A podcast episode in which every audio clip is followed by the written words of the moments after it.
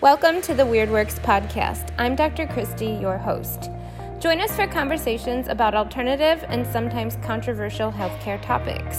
This podcast will provide the evidence that you need in order to make informed decisions about your health, to empower you with the facts that you need to advocate for your health, and to encourage you that there is hope your body heals. Join us from experts from all things weird, as well as the testimonies of people with stories of radical healing who were once told that perhaps their condition was a death sentence, that they would just need to live with it, or that drugs and invasive surgery were the only answer. Let's get into agreement that if there is something natural and non invasive that could be helpful, that it could be your first option rather than your last resort. Hello, and welcome to another episode of the Weird Works podcast. I'm Dr. Kristy, your host. Today, I am bringing you a topic that is near and dear to my heart and one that has come full circle for me. Many of you know that my personal journey with endometriosis in high school and into college is ultimately what led me to my career in natural medicine. Well, over my 20 years in practice, I've helped hundreds, if not thousands, of women heal, detox, and balance their hormones naturally. Currently, as I'm headed into my mid 40s and facing the changes that come along with perimenopause in my own body, I'm finding that there are lots of women my own age who also need help to turn their frazzle into dazzle. This episode has something for everyone in it, so come along and listen to how to achieve hormone health at any age.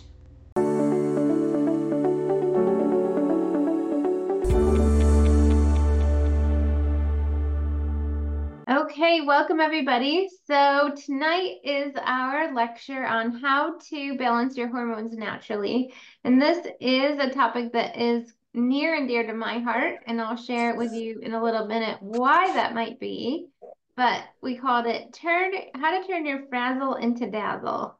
And so if you are on here, what I suspect is that you are curious if your hormones are the root of some of your health concerns and things that you're currently experiencing. Maybe you have no clue what your hormones are up to or what they're doing.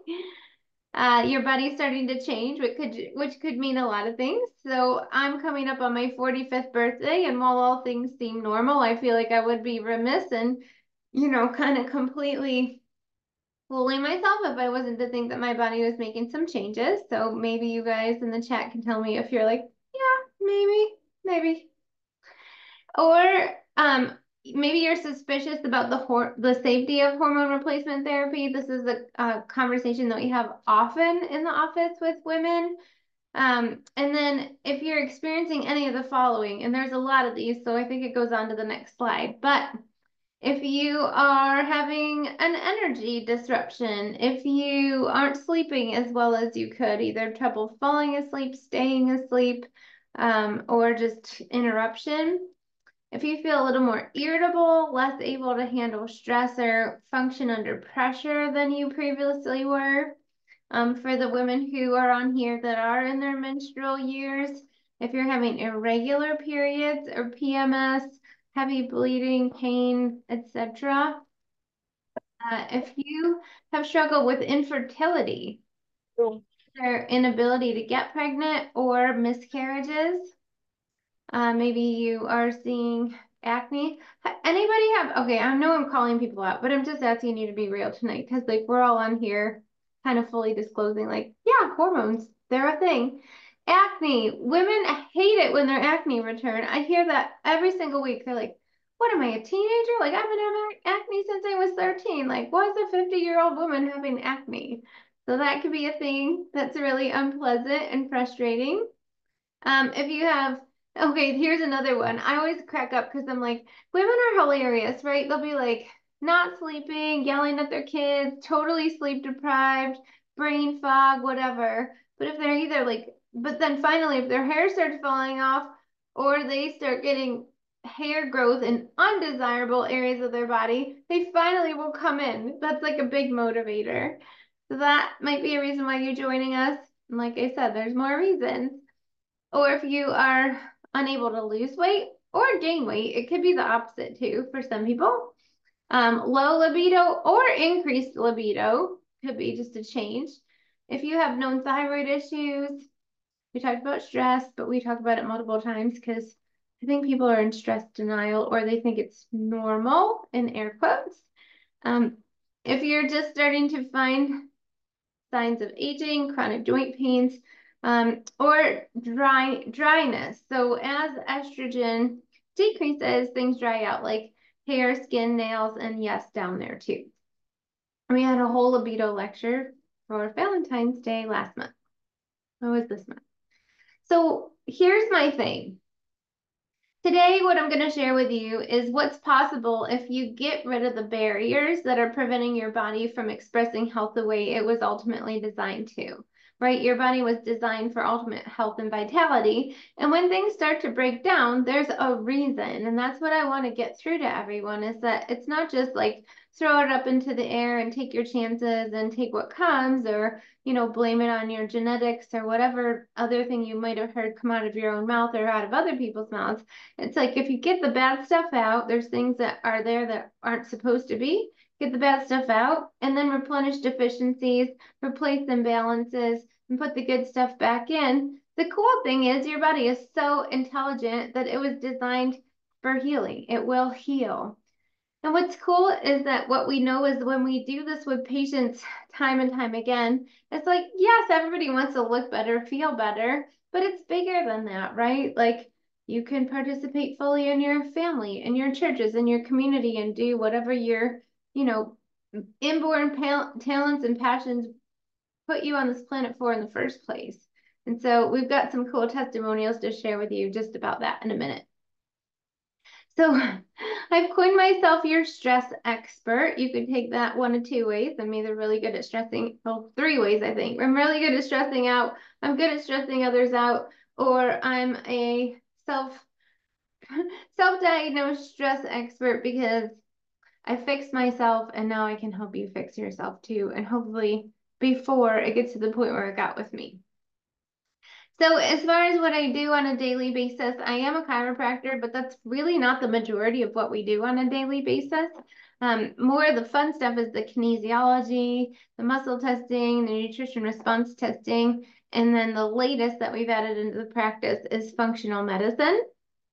So it's all just about getting to the root cause and not treating symptoms and ability to like individualize and customize our programs to the person that we're that's in front of us that we're dealing with which is so fun so people get better and stay better and it's more sustainable that way i am from upstate new york i practiced there for 12 and a half years and i just had my nine year anniversary here in florida so i'm almost even like it's almost the same amount of time that i practiced in florida and new york um, but we've had thousands of patients. It's so fun.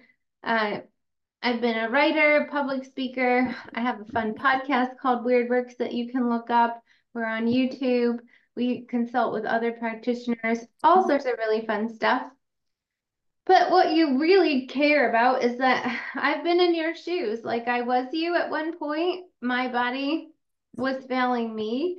I didn't know what in the world was going on. And I kind of got to that point where like I didn't love the options that were put being put out there for me.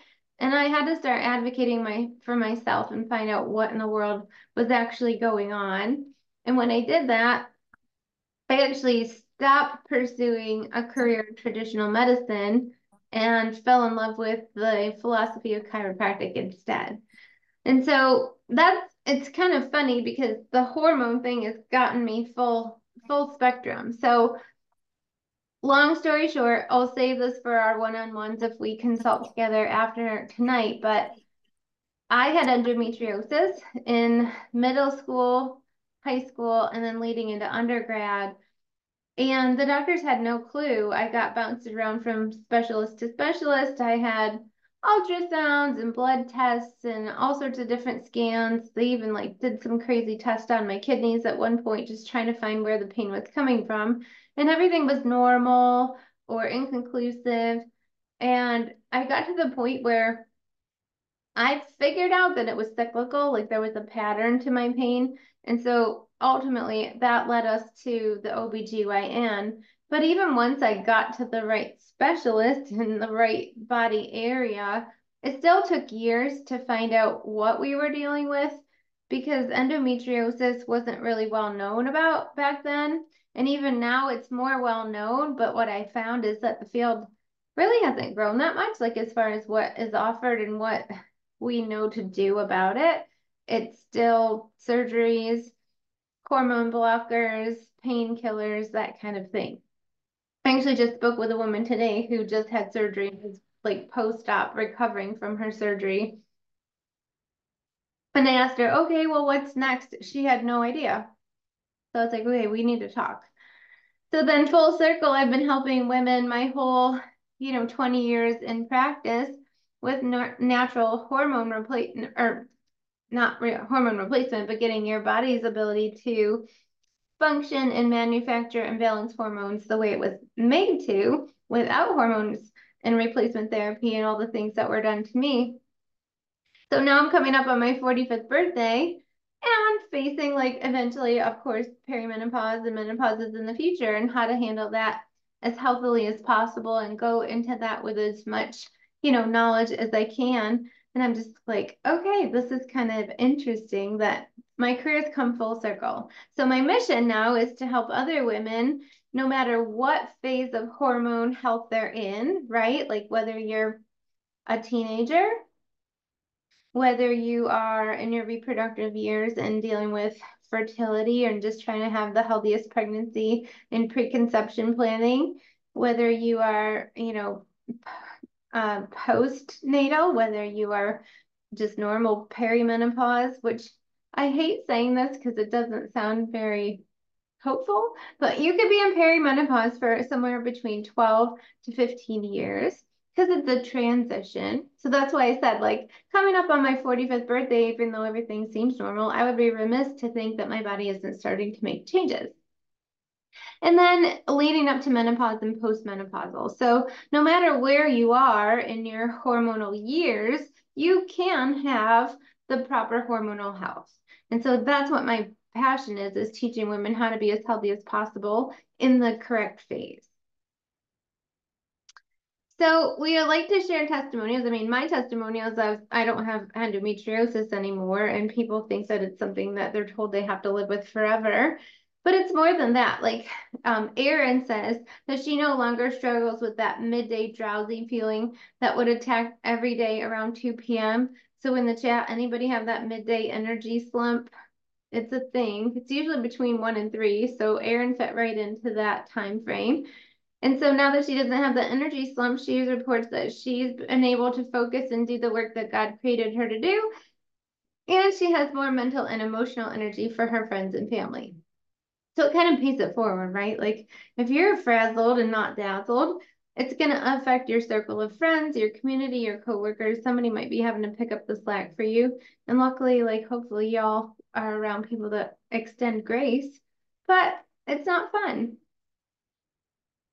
And then Susan, she was super fun. She said that it was really timely, but um, she was facing postmenopausal symptoms of dryness and um, vaginal thinning and her doctor just was like all about the hormone replacement therapy. And she wasn't super happy about all that. And she had heard that we were offering these new saliva based hormone tests and that um, she did the test. And cool thing is that like life-giving for relationships just comfort level on a daily basis. You can see she's really active and hikes and everything, that all those symptoms are gone. It's made a huge difference. And she didn't have to accept that the doctors just told her that an artificial replacement therapy was the be all end all. So she said that she was excited because few women find the right answers or are even like willing to talk about it, right? Sometimes this is a little bit like okay, hush, hush, I don't want to like even ask to advocate for myself or ask my professional. And a lot of a lot of professionals in the OBGYN arena are still males. So hopefully you have a comfortable, good relationship with your doctors too. Okay, let's moving on. So I'm gonna start by kind of defining hormones and explaining to you guys what they do and I think by defining them and explaining it, it'll you guys will understand why they can make you feel so awry, so from zero to 60 so quick. So all that it means, what a hormone is, it's a chemical messenger Um, and they're released directly into the bloodstream from your glands or your endocrine system. And they control most of the major body systems. And the other cool thing is that they're very fast acting and sometimes like almost instantaneous. So I'm asking you guys to out yourself again. How many people have ever had a hot flash or a mood swing? And if you have, did it come on like gradually and give you warning to be able to like get up from the table slowly and remove yourself and do something about it? Let's see. No, right? They're usually like, holy cow, I didn't see this coming. And it's like zero to 60, and now my body's taking over. So that's because they're so fast acting. Like you can't see it coming, you can't do anything about it. So then the glands that are involved. So I think everybody thinks hormones and they think like testosterone men, estrogen women. And then that's it. That's oops, I'm gonna go back. That's not the whole story. Go back. So these are all the areas in the body that secrete hormones. So your hypothalamus and pituitary are glands that are in your brain.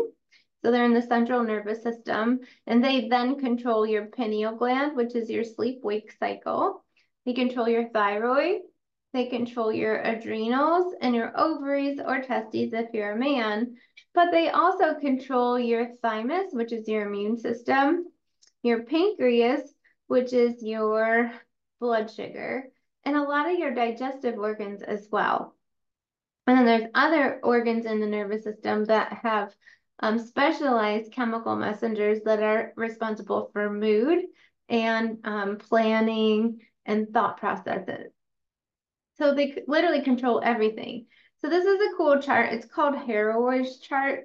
And I'm not trying to turn you guys into like biochemists or biologists or anything. But when you see all these lines and everything, basically it just means like we are very complicated. You, and what you can take from this is that you can't affect the health of one of your endocrine organs or one of your glands without affecting one of the others because you can draw a line from almost one of these to another either directly or indirectly. So it's very interconnected system. The health of one area absolutely relies on the health of every other area. But this next, the next slide really, I think, paints the picture.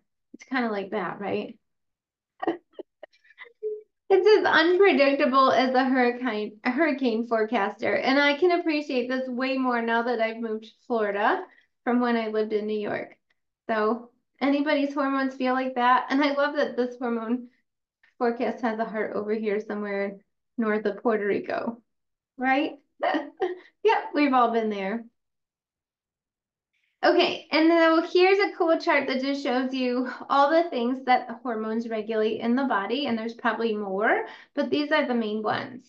So your hormones are responsible for your hunger and appetite. They obviously, reproduction, I think everybody knows that.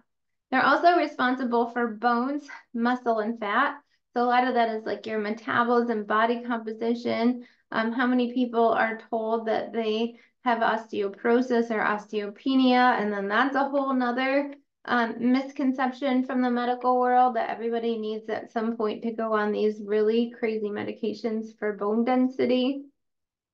Again, hormones regulate it. So all I'm telling you is if if there was a way, which there is, to balance your hormones normally, naturally, these things can also get balanced naturally. Hormones are responsible for your sleep and wake cycle through your adrenals, so adrenaline and cortisol. We'll talk a lot about that in a little bit. Uh, metabolism and weight management. So that's a, I feel like that's not always like the main indicator of why people come to us, but it's always kind of at least like a sub sub goal. Like everybody would like to like look better, feel better, lose a little bit of weight.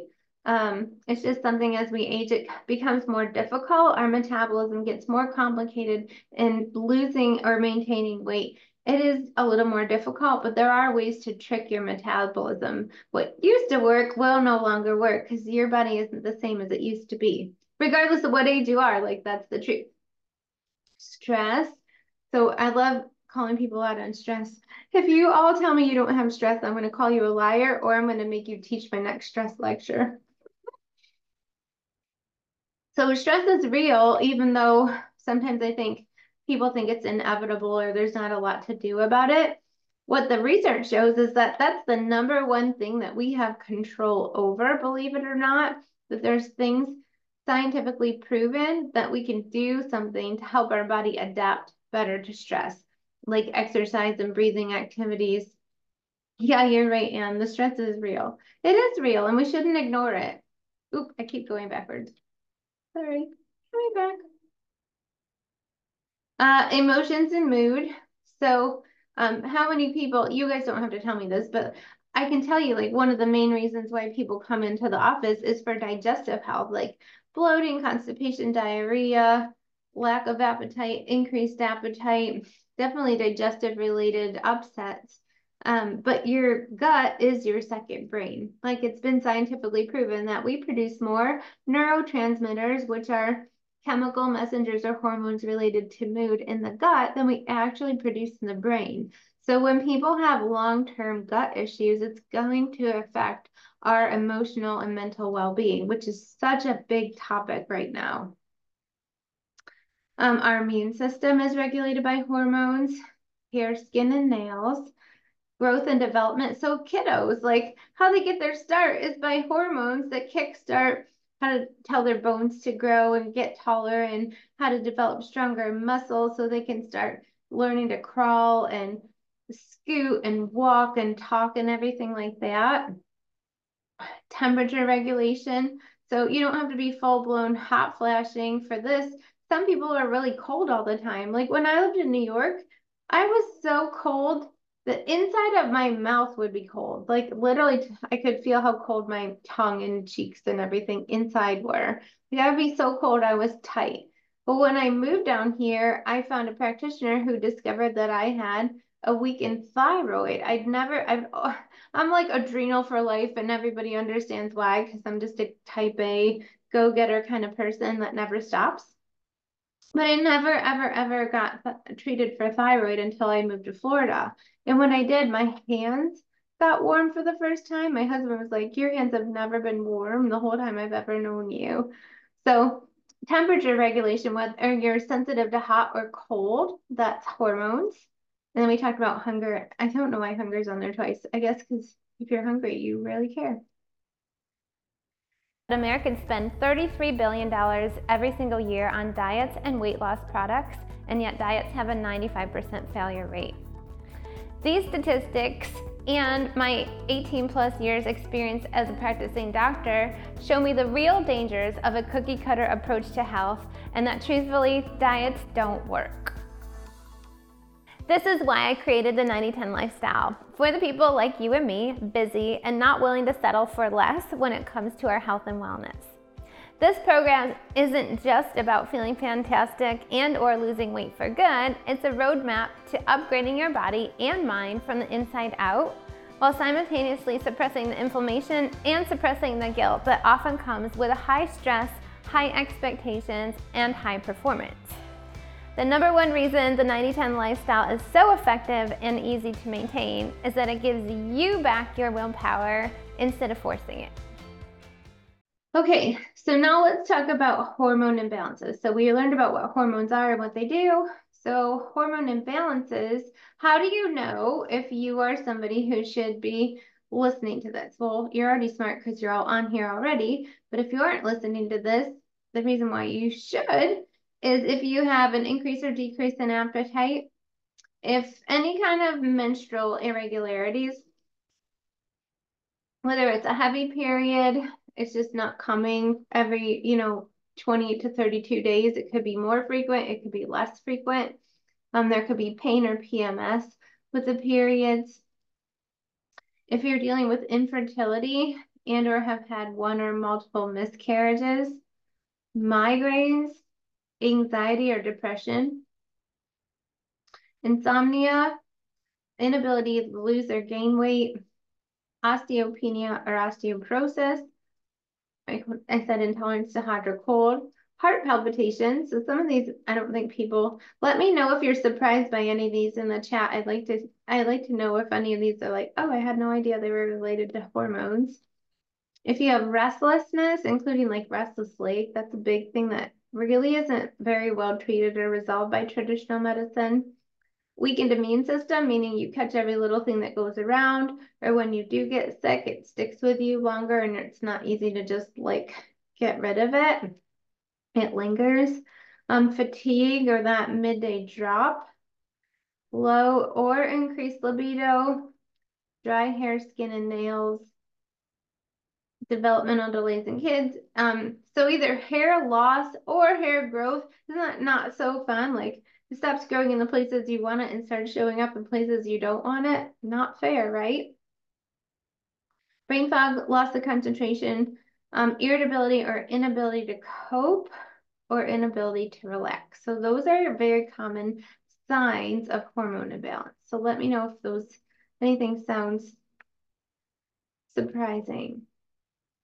So I want to talk about hormone testing.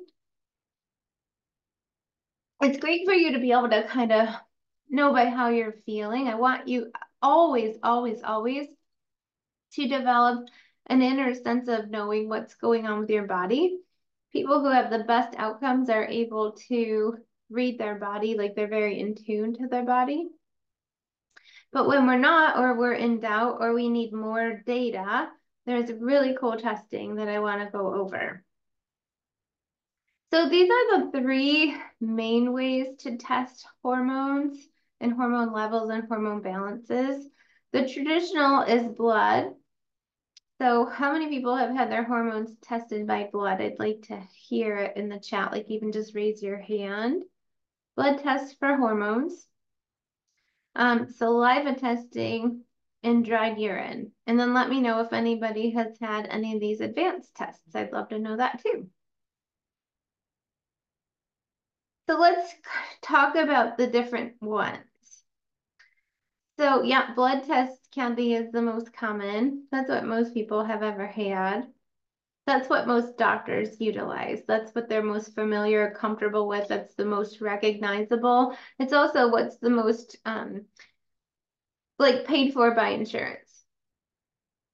So blood test, when you get your blood tested, it's just going to show what was that what your levels were at that moment in time. It's a very like instantaneous thing. Also, when you get your hormones tested, those are your hormones that are bound in, in blood. So they're bound, meaning more like stored and packaged or processed away. That's not the free active amount that's circulating around in the tissues. And so that's important because sometimes the excesses and the imbalances and the hormones that cause the undesirable symptoms are the free floating ones that are in excess that are in the tissues. So that's not what blood tests. The other thing that is when you get your blood tested, it just gives you one estrogen value and you actually have three different forms of estrogen, and we're going to go over that in a minute when we talk about the other systems. And some are weak estrogens, weak meaning they're safe. Some are very strong estrogens, meaning they're responsible for a lot of the estrogen dominant or like unpleasant symptoms that estrogen has become known for. And other ones are like middle of the road that have like pros and cons. So if your blood doesn't really tell you the E1, E2, and E3, just clumps them all together and gives you one value. And then of course, like you have to go to the lab and get a blood draw in order to get it done, to get the test started and sent in for review. The second form of tests are saliva tests. And so these are just uh, like usually a tissue, like a swab, you can there's two forms. One you just spit into tubes, and the other one you kind of like suck on a cotton swab and then put it in a tube and send it in. It's kind of easy to do. It's kind of funny when you do it, you might realize that you don't really create as much saliva as you thought you did. You think it's a lot easier to fill that little tube up than you did, but it's not unpleasant. It's easy to do. It's something that's done at home, and then you, you usually just ship the kit out to the company, and the doctor that orders it, whether it's me or somebody else, gets the results maybe in like a week to 10 days. But the cool thing with saliva test is like you can collect multiple samples. Um, sometimes we'll do an entire month's worth of sampling if it's somebody who's having more menstrual cycle and fertility issues. And then other times we'll at least do a 24 hour cycle um, or collection so we can see more of the big picture, not just like one moment in time. Um, what I like about some of the results that come back is it does provide us with age dependent values. So it's not just everybody is low, normal, or high. There's appropriate values, whether you're young and in your reproductive years, you're perimenopausal or you're postmenopausal. So those are taken into consideration. And then I told you the differentiation between E1, 2, and 3 are your different estrogens. And if you're a needle phobic and just don't really love going and getting poked and prodded, there's no needle, you just spit into the tubes. The third form of testing is a urine test. And so these show you the metabolites. So when you do the urine test, again, it's something that you do at home. They're usually like little felt strips that you urinate on and then you dry the sample and then you ship it off to the lab. Um, they send the results to the practitioner as well. A lot of times these tests you'll do Uh, a lot of times they're combined. You'll do a saliva and a urine at the same time because you get different details about that one whole day or one whole month of collection. So these tell you the metabolites, which is how your body is breaking down the hormones. This is nice because it's not just about what your levels are, but it tells us what the body is doing with those hormones, how it's breaking it down. Again, this is important because if they stick around in the body and accumulate in the tissues, that's when you get all the hormone imbalance undesirable symptoms. If your body is able to fully metabolize, break them down and excrete or get rid of them, that's a safer, more preferred pathway. This is important because if it goes down the preferred pathway and the body can fully eliminate it, that's the best outcomes. There are non-preferred pathways that lead to DNA damage, and those are the pro-cancerous pathways. So without ever doing this test, you really have no idea, like just based off of your body's, um, your genetics and your lifestyle, what pathway your body naturally prefers them to go down. Now that's one thing when it's your body's endogenous, like organic amount of hormones. But now imagine if a woman is adding extra hormones to her system, whether it's hormone replacement therapy, even if it's bioidentical, or it's birth control pills, if the body already has a predisposition to send it down that cancer pathway, without doctors having done this test, they really don't know if they're responsibly recommending or um, prescribing these hormones to me, that's the scariest thing because what I've witnessed in 20 years of practice is that when a woman is diagnosed with a hormone sensitive cancer, the first thing that a doctor will do is take them off the, all of all their hormones, even if they're the ones that prescribed them in the first place. And so, you know, I like to scratch my head and play devil's advocate. But if that's the case, didn't it mean that maybe that person shouldn't have ever been on the, on it in the first place? So what I love about these urine um, urine metabolite tests is that we can know whether someone is a safe candidate for hormone replacement therapy or if they should like avoid it at all costs. So what's cool is that we don't have to just throw it out and say like it's bad for everyone, don't do it. You you can know and be more proactive and more empowered about your decision making. And what I love is that then you can repeat testing later on to monitor the effectiveness of the hormone replacement therapy or your supplementation or dietary and lifestyle modification. So I highly recommend it if you're already on it. Um, so question, one of the questions that came in said, um, if you are menopausal, will you have E1, E2, and E3? So that's a really good question. So E2 is called estradiol. Estradiol is the main hormone when you're in your reproductive years. So when you're supposed to be, you know, producing a follicle, ovulating, producing an egg that could potentially get fertilized, and then if it doesn't, having a menstrual cycle, that's estradiol, which is E2. That is the strongest form of estrogen.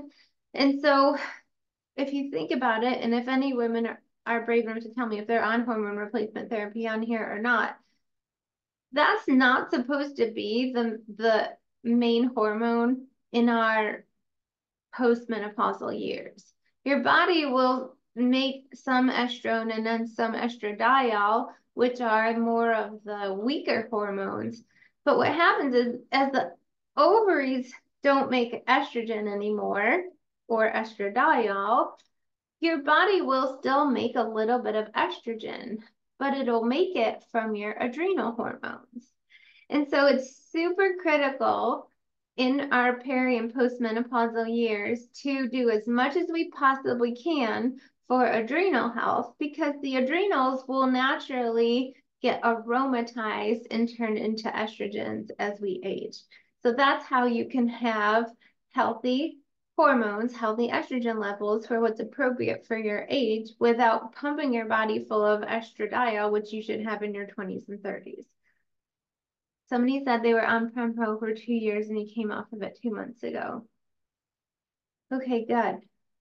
I'm like, I'm always glad when people come off of it, but but if anybody's on here and they're like, I don't if you're curious if, if it's just all what it doesn't have to be all or nothing. It doesn't have to be on it or not on it. And if you want to help know if your body has metabolized that out or gotten rid of it, the Dutch test can also tell you if it's still in your body if it's still having an effect on you, if your body's still going down these non-preferred pathways. So there's still value in doing this to know, great, you discontinued it, but sometimes there's still an effect. Like I know, for example, with my health history, when I was going through all those therapies for endometriosis for years and years and years, I mean, they literally like, one year I came home from, came home for Christmas break, and I was so bloated and swollen and like the heaviest I'd ever been. They talk about like the freshman 15. I actually gained 20 pounds. And it wasn't from overeating and it wasn't from over drinking and doing the things that like sometimes get blamed for the freshman 15. It was because before I went away from college, I was having so much dysfunction and pain that the doctors thought, hey, one birth control pill a day isn't helping, so let's double your birth control pills. So I was on two birth control pills, and they were like, and maybe you shouldn't stop to have your menstrual cycle, just take them continuously. So instead of taking the sugar pills for the one week off when you would normally menstruate, you're like, just start the next pack. I was so pumped full of hormones and so bloated and swollen and having other issues, it was ridiculous. So that wasn't appropriate. But if I hadn't had this Dutch test back then, I could have seen what maybe the long term effectiveness of that. But what I am telling you that for is because when I made a career switch and went into chiropractic school instead of medical school, and I started learning about nutrition and herbal remedies and how to heal the body naturally and the nervous system's control of our stress chemicals and everything, I really started detoxing myself off of all those things that had been done to me it probably took me 10 years, no joke, to fully detox all that stuff out of my body. So like I'm glad that you shared that you've been off it for two oh years. Good job. But like you still could be tested to know the effectiveness of how much of that is still like just sticking around in the body and causing havoc. Okay, so if we want to go over the testing, here are some considerations for who should test for hormones or consider testing for hormone imbalances. First off, if you're having metabolic challenges, this is a big thing in the office, um, especially if number two is also present. If you're on seemingly the exact right program, you've made dietary and lifestyle changes, you work out pretty consistently on a regular basis, um, and you still don't feel like you're getting the results for the amount of time and effort that you're willing to put into your weight loss and health program, I think a Dutch or a hormone test would be good for you. If you have any other unresolved symptoms after being on a program, whether it's um, with us, even our patients, like that's an indicator for me of when to do extra testing. If they've been on a program for a while and there's a lot of things that have gotten better, but there's a couple little like unresolved issues, I go for extra additional testing to get more data to figure out how to bust through that like ceiling of where they can't get to. Um, any kind of reproductive health, uh, like we said earlier, if it's irregular cycles, infertility, um, past miscarriages, or changes such as going into perimenopause or starting the menopausal journey, that's a great time to test. Um, if you're considering hormone replacement therapy or you're already on it, I highly recommend the test. You have no idea if they're giving that to you responsibly and if your body's doing only good things with it and not sending it down that cancer and DNA damage pathway without this test. Um, and so then again, if you are at a risk for cancer or have had any kind of um, hormone sensitive cancers, you absolutely should do this test. So let's talk about how we get imbalanced in the first place. So we're going to go into the next category, which are things that disrupt our normal hormones. So here are some of the most common um, hormone imbalancers. Sugar. Has anybody heard me harp on sugar before? It wouldn't be a lecture if I didn't talk about sugar and I didn't talk about poop. So I had to make sure I mentioned both because our followers would be so disappointed and think I wasn't doing my job. Sugar definitely imbalances our hormones and is pro-inflammatory. Low-fat diets or diets where you're consuming a lot of phytoestrogens. So phytoestrogens could be soy, they could be flaxseed. Those are some of the most common. Other um, causes of endocrine imbalancers are toxins. So a lot of times they come in the form of our personal care and cosmetic products. They could be cleaning products that we're using um, in the home. If you have poor digestion or maladapted detox pathways, those can cause hormone imbalances. And then medications are another common cause of hormone imbalances. Most commonly, they are statins. So your body actually uses cholesterol to make hormones. And in a lot of cases, we've seen this repeatedly, that people's cholesterol levels are too low because of statin medications.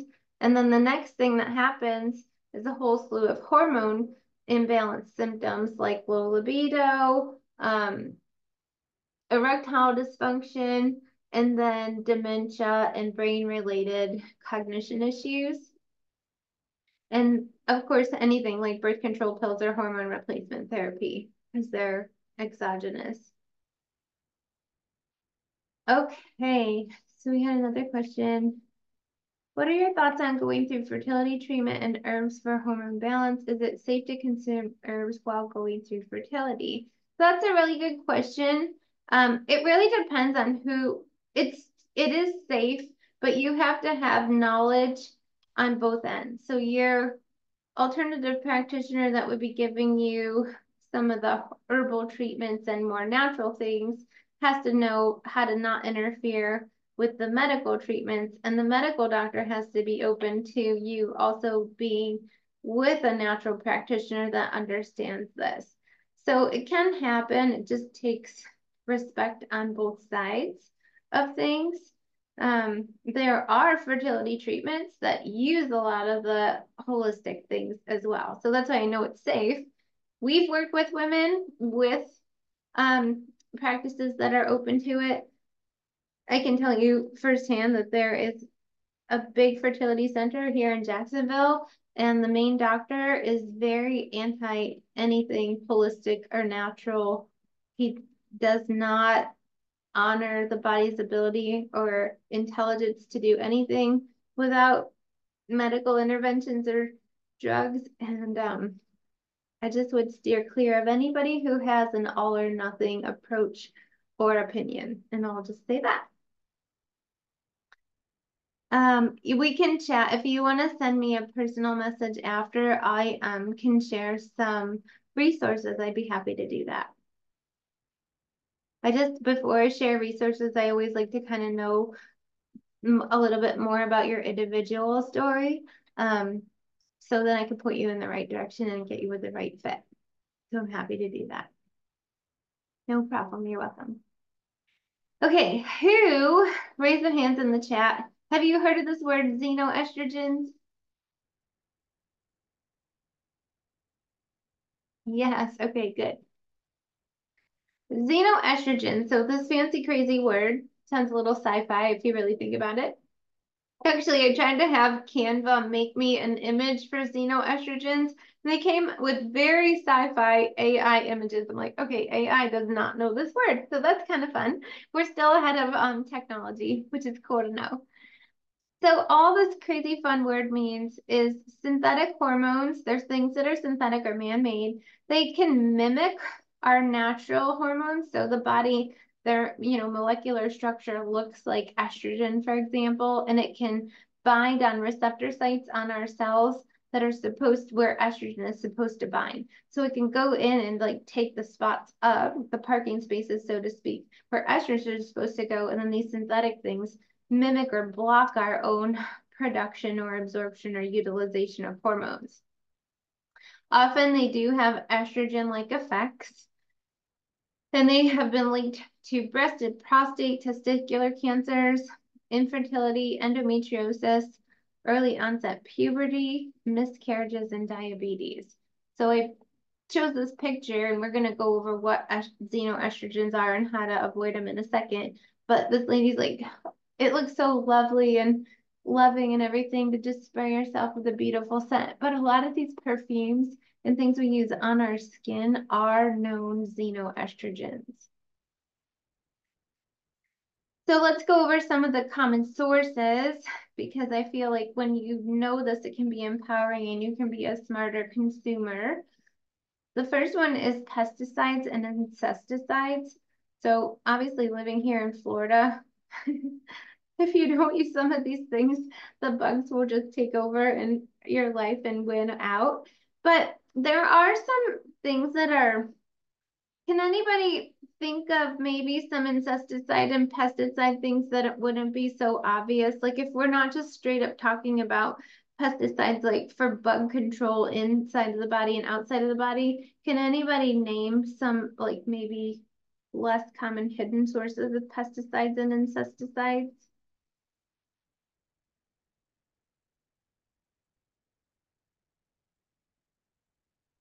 So one is dogs. So when we give our pets flea, tick, and heartworm, especially if it's the ones that you put on the back of their neck, on their skin, we pet our pets, we kiss our pets. A lot of times they're on our furniture and they sleep in our beds. Those are considered pesticides and insecticides. Another hidden one would be we just trust sometimes that people that come and like clean our air ducts and take care of certain things in our home and our change out our air filters are looking out for our best interests. And while that maintenance is absolutely and and like necessary sometimes they spray chemicals in the air ducts without our permission that can prevent or deter mold growth. So that could be a hidden sign of pesticides and insecticides. Can anybody think of another one?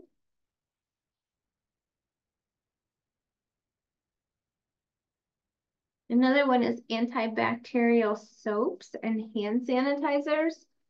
So how much have we become like germaphobes in the last few years with the pandemic?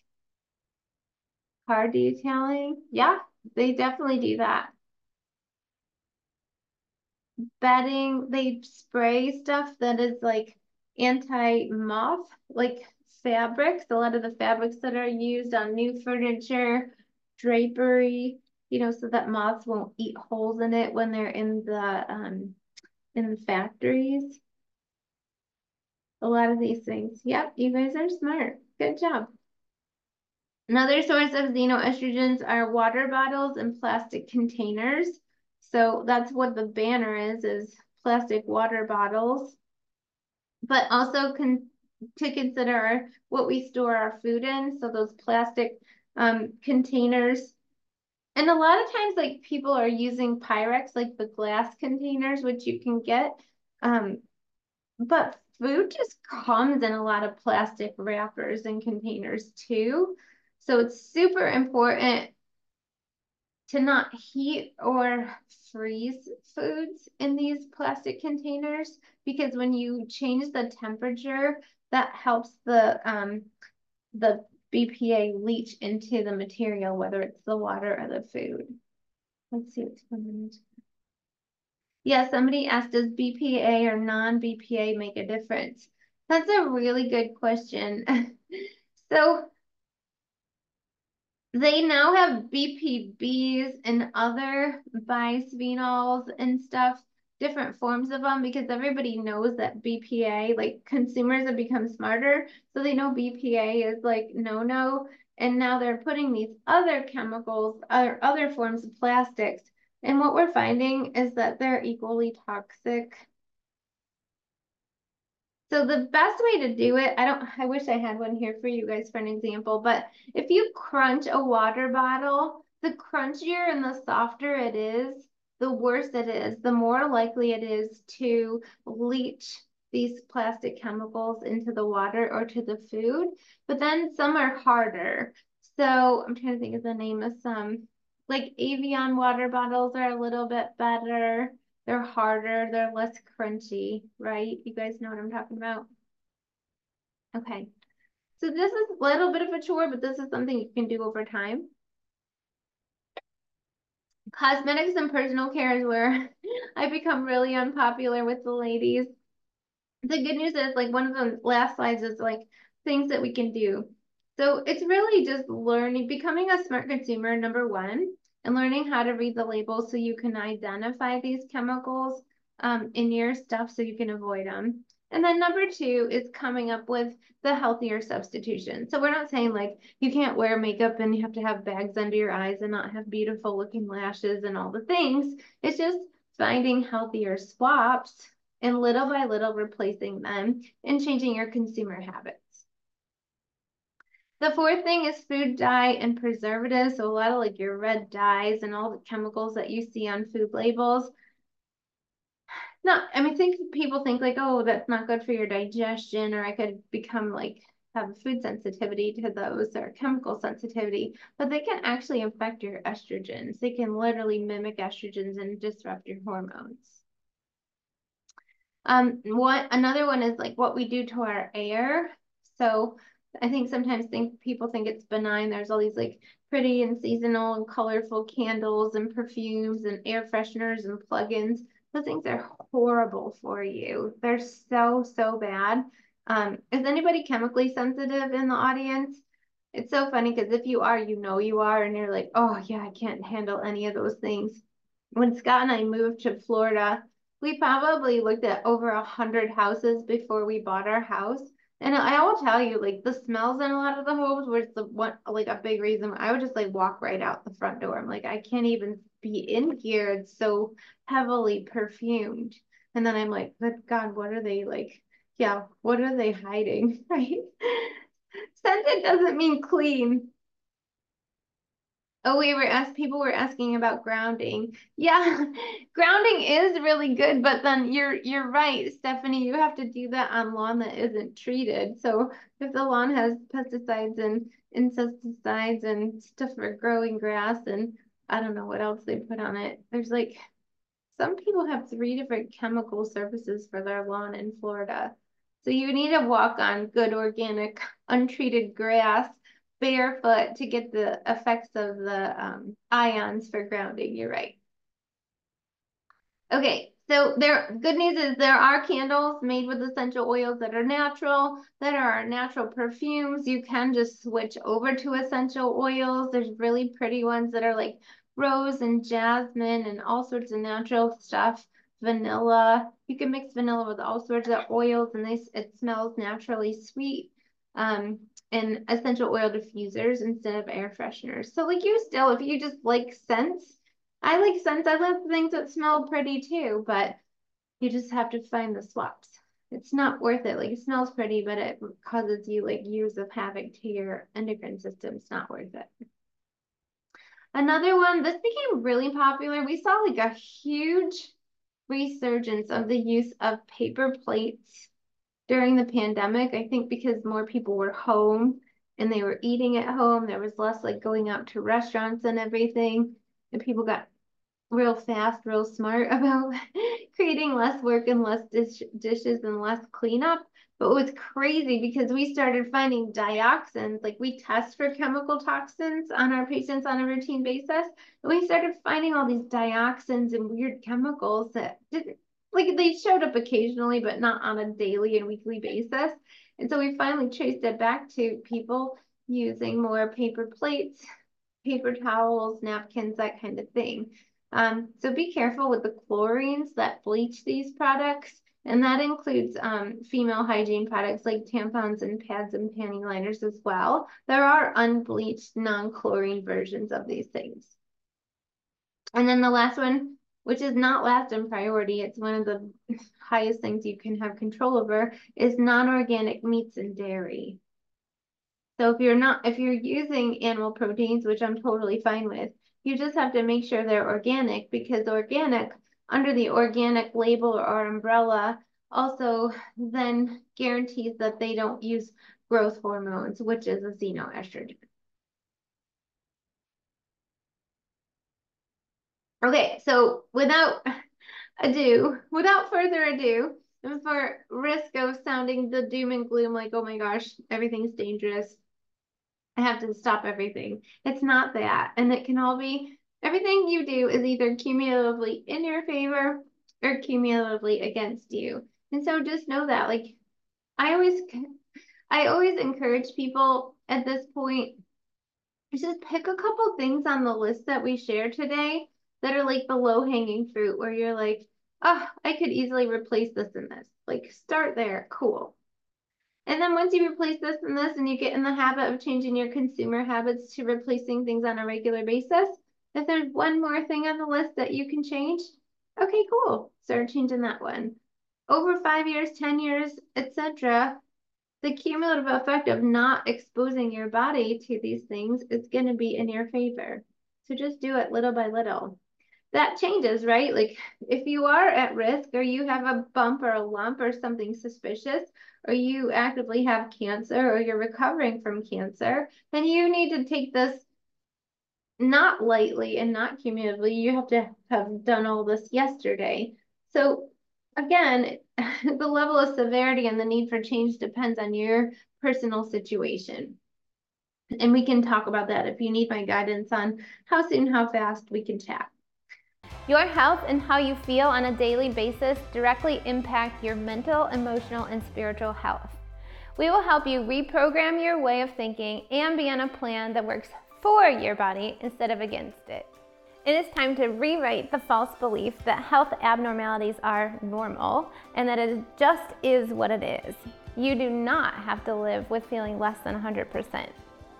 We invite you to take a serious look at how you feel on a day to day basis. Is what you're doing working? Do you want to learn how to live a more holistic life that's still enjoyable and fun? The 90 10 lifestyle can be the bridge from subpar results to the vibrant and abundant lifestyle that you've been looking for. So, click the link by this video so you can get started today. We truly, truly know that this program can change your life. We'll see you on the inside. So let's talk about some ways that you can balance hormones naturally. So food, who guessed it? I was going to talk about diet and nutrition, right? So there are foods that are best for hormone balance. The first one is fiber. So fiber naturally helps bind excess hormones and help you excrete them through your bowel movements. So weird, right? Because fiber also helps promote bowel movement. So if you're constipated, you're definitely reabsorbing hormones back into your body and toxins. So you need to help your body with fiber. And for women, it's um, recommended that we get at least five grams of fiber a day. So I'm not a big fan of having to count macros and put everything you eat into an app forever. But there is value in doing it for a little bit until you hit your 35 grams a day with consistency and you know what kind of foods you need to incorporate, how much vegetables and plant proteins and nuts and chia seeds, etc., that you need to consume to get to that 35 grams. And then you can kind of intuitively reproduce it without doing the app on a daily basis. But if you have no idea, there's value in tracking it for a little while. The second thing is healthy fats. So your body needs fats, especially women's bodies needs animal protein and animal fats to convert into healthy um, hormones. So sources of that are coconut, avocado, MCT oil, which is also great for mood and cognition. So we talked about how hormone imbalance can cause brain fog. MCT oil is your best friend. It also can help with constipation. Butter, but it has to be grass-fed. Uh, wild-caught salmon, tuna, and sardines. So those are some versions. It's not all inclusive, but that's some easy ones that you could find at most stores and easily incorporate into your three meals a day. Um, another one is antioxidants. So antioxidants fight free radical damage which is the degenerative slow process of aging in the body and cellular death. So you can do that with organic dark green leafy vegetables and berries. And those are also lower glycemic index. So it's a good way to get antioxidants without spiking your blood sugar. Uh, high quality protein is so critical. So it's not impossible to have healthy hormones being a vegetarian or a vegan, but it definitely proposes challenges. Um, it can be done, but you usually need some kind of professional guidance. I'm happy to chat with you to see where you're at with that if you need help and guidance. Um, but most of the highest quality proteins are animal sources. And if you are trying to get your proteins from vegan and vegetarian and plant-based sources, it really becomes a chemistry experiment of knowing how to properly combine different plant-based proteins to to create complete proteins, meaning that it has all of the amino acids that your body needs. So that's what's nice about animal protein is they're complete proteins. Like you don't have to worry about combining. Plant-based, you just have to know what to combine. Like you can't just have brown rice and get complete proteins or just quinoa or just a bowl of almonds. You have to know how to combine things appropriately. And then spices and herbs. So these are things that are pleasant to add in or season your food with or make teas. Teas sometimes is the easiest way to get these in. Cinnamon, turmeric, cayenne, cumin, ginger, and garlic which is cool because a lot of these are also good for your metabolism to help your body burn more calories and burn fat. They tend to be really good for your digestive system. They tend to be antibacterial and antiparasitic. So the fun thing with adding herbs and spices is it's like multifactorial. You get so many therapeutic benefits by incorporating. And what's also cool, we just all came off of the 21 day detox in January. And I always encourage people to incorporate different herbs and spices into their cooking because you get you don't get as bored. You get more satisfaction when you eat a meal that has a full flavor spectrum. So this is a real easy way to just you could eat the same meat and vegetable three days by changing the flavor profile and not get bored with it. And then also have a lot of healing properties. So here are some ideas for healthier swaps. So if you're going to eat um, animal proteins and produce, make sure they're organic, they're locally grown, and eat what's in season. We talked a little bit about swapping out your plastic containers and water bottles for glass. But it's also important, I like to add here, like, if you buy your water in big five gallon plastic bottles and then you just siphon them into your, you know, glass or aluminum containers, the damage could have already been done before you got it into whatever drinking vessel you were going to take it out of because you have no control over what happened in the warehouse or on the delivery truck or where that water just you know delivery um, warehouse came from. So you have to kind of know that.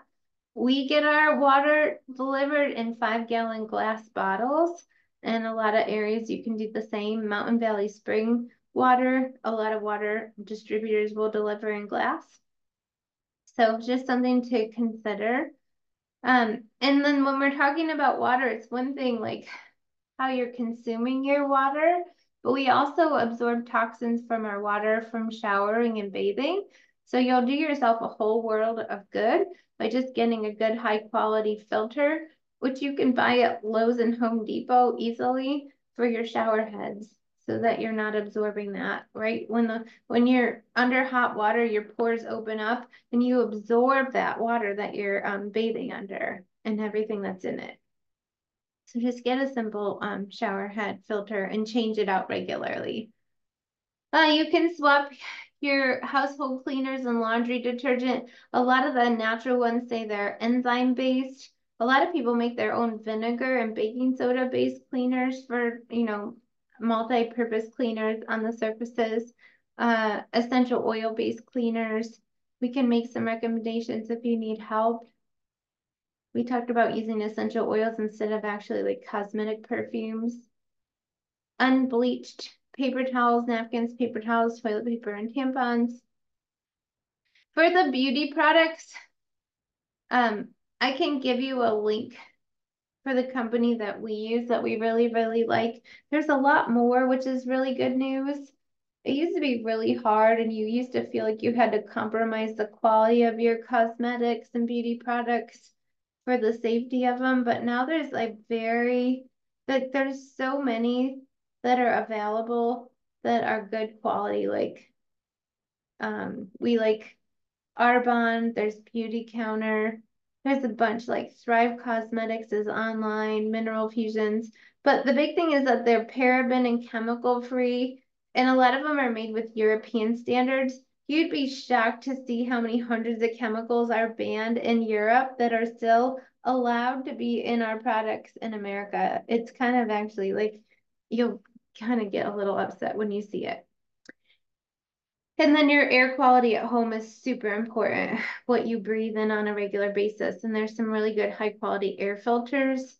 Um, and if you think that you're exposed to mold or have had water damage, we have some really good mold remediator people, um, mold inspectors and remediator that we could recommend who actually are aware of mold illness disease. They're not just going to like poo poo it and be like, oh, I don't see anything, you're good. They'll do a thorough investigation and get you good and make sure that it's fully eradicated from the home and it's not going to grow back in a matter of months. So if you need resources, just reach out for us. This is a great resource if you want a screenshot. Um, EWG stands for Environmental Workers Group. They also have an app called the Healthy Living app and you'll see the same little E logo on there. That's how you know you're on the right one. Um, you can do barcodes and scan your beauty products, your foods, your cleaning products, and it'll actually rate them like green light, yellow light, red light, and tell you if they're safe and if they're rated not safe, it'll tell you why, whether it's an endocrine disruptor, a known carcinogen, uh, a neurotoxin, a known allergen, or something like that. Um, and then by doing that on a regular basis, you'll learn how to um, properly assess your other products. So that's a great resource. especially if you want to spend hours and hours in the grocery store scanning everything. But you can do it at home. Like there's a code lookup too. So after everything I shared, who wants to get their hormones tested? Is there anybody on here that's curious and is like, I wonder if I need to have this looked at? Somebody asked if the scanning will work if you're not in the US. Um, I don't know, but there are a number of apps. I know, I can't think of it off. There's like Carrot, Blue Carrot or something. There's a couple that'll do it, and hopefully they're um, international, but I don't know for sure. But if you're not in the US, I know I can tell you that you're typically your products are a lot more regulated than what we have here, sadly. Yuka. Yeah, thank you, Kathy. Yuka. I'll put it, I think everybody can see. Yeah, you put it to everybody. Yuka is the other app, so it's worth trying and see if you can get in there. Okay, so a couple people are saying they're interested in doing the hormone testing. So I'm going to give you a little bit of information. If it's something that you want to do, I always promise like a little discount for people that joined us and went through the whole class with us and took time out of their busy lives.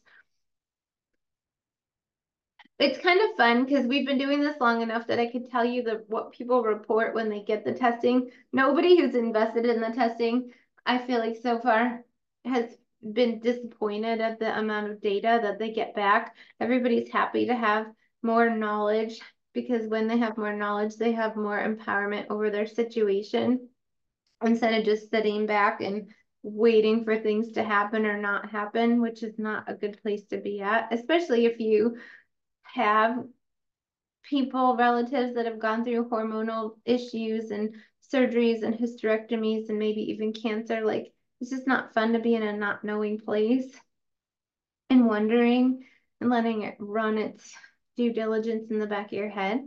Um, what people have reported that have had the testing is that it gives them confidence, you know, to know that the things they're doing are working, to be able to monitor and get feedback. You know, it's just, it's, it's helpful to know you're on the right track sometimes and that what you're doing is targeted, like it's specific to you. There's a tons of diet books out there. There's a tons of, you know, hormone balancing books out there. There's a tons of eat right for your blood type and um, how to avoid cancer.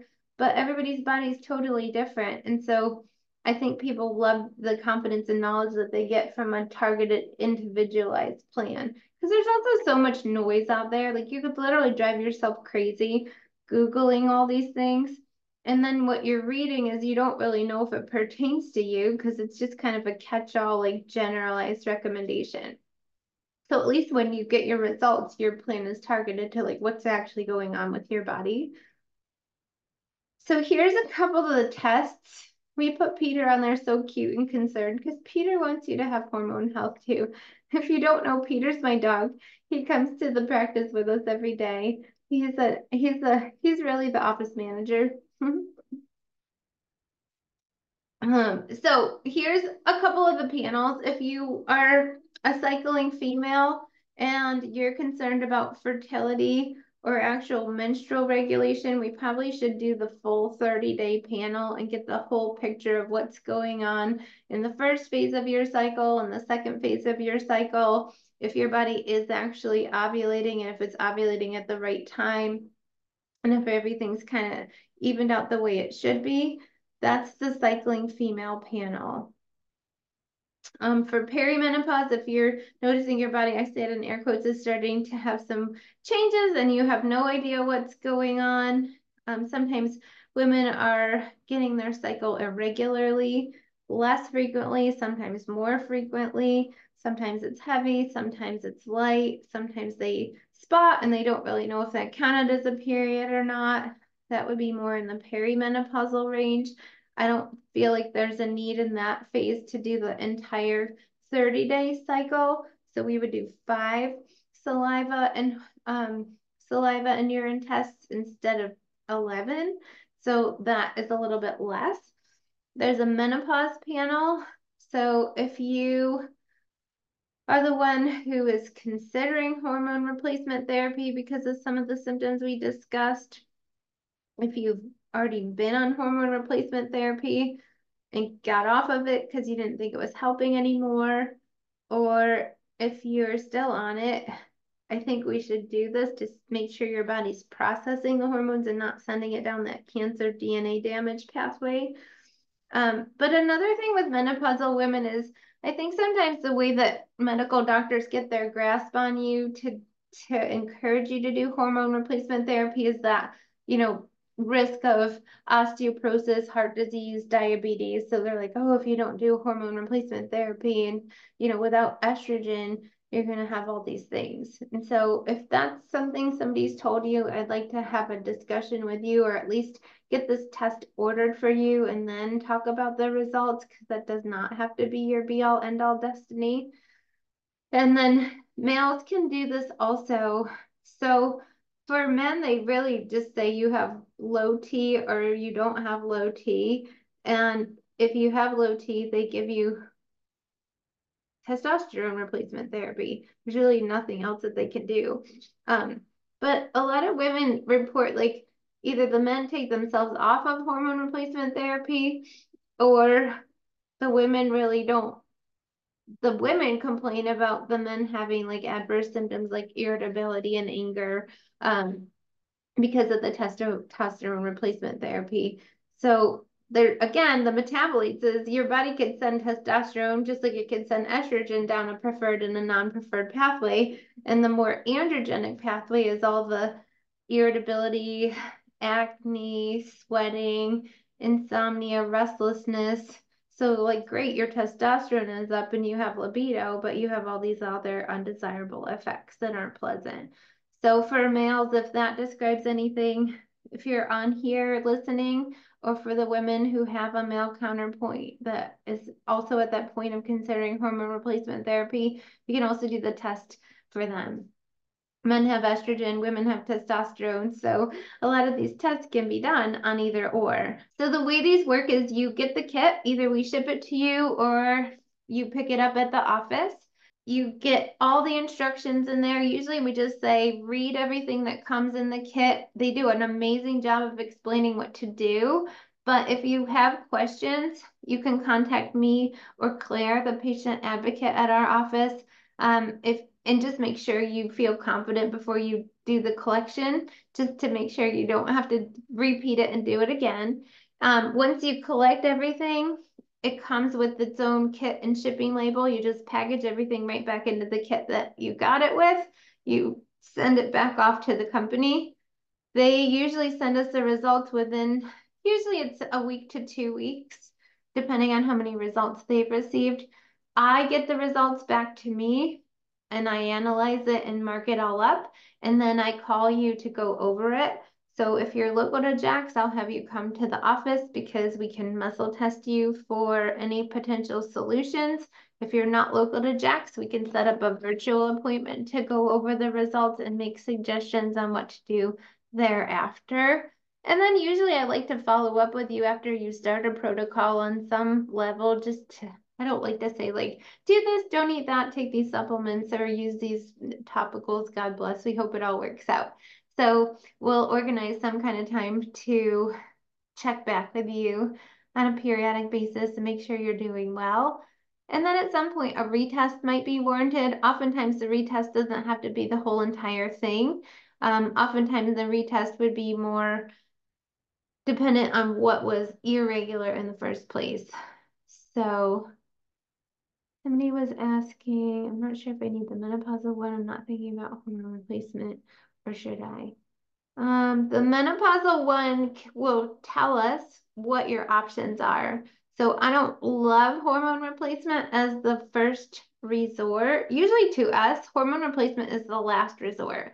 So if I can get your body balanced, get some of those things like we talked about, toxins, environmental factors, help your body get rid of the things that are in your system that are causing endocrine disruption, dietary sources, that kind of thing, and then give you a targeted nutrition or herbal or supplemental program. Oftentimes, that's all it takes. Oftentimes, the hormone replacement therapy isn't necessary once we do the right thing. If the body still needs hormone replacement therapy, this result of this test will tell us that but there's also more low grade and more homeopathic or topical remedies that can be used that are more natural and safer than some of the traditional bioidentical therapies. So instead of saying whether it's good or bad, it's really based on the results of the test. So I still would just say get if you're interested and curious, let's start with a test and the test will dictate what's the proper um, remedy or treatment to consider. Good questions. Whoop. I'm going to pop this screen up for a minute. This is just if you have more questions or you want more info or you want to follow us, we're always posting just all sorts of health related topics and healthy living topics and healthy diet topics. We're on social media on the regular. Our website has all the links. Our handles are Dr. Kristy Harvell and Health by Design FL. That's our office um, phone number and our info email. So happy to consult with you and help on whatever level we can. You guys were an awesome audience. I appreciate you. I appreciate you spending time with us on a Thursday night. It's always super fun to share knowledge with people that value it. I know you guys really are super interested in investing everything you possibly can into your health. So I can't encourage you anymore. That's the best thing you can do is take control over it instead of just take things that happen sense as they come. Have a great night, everybody. You're welcome. Bye.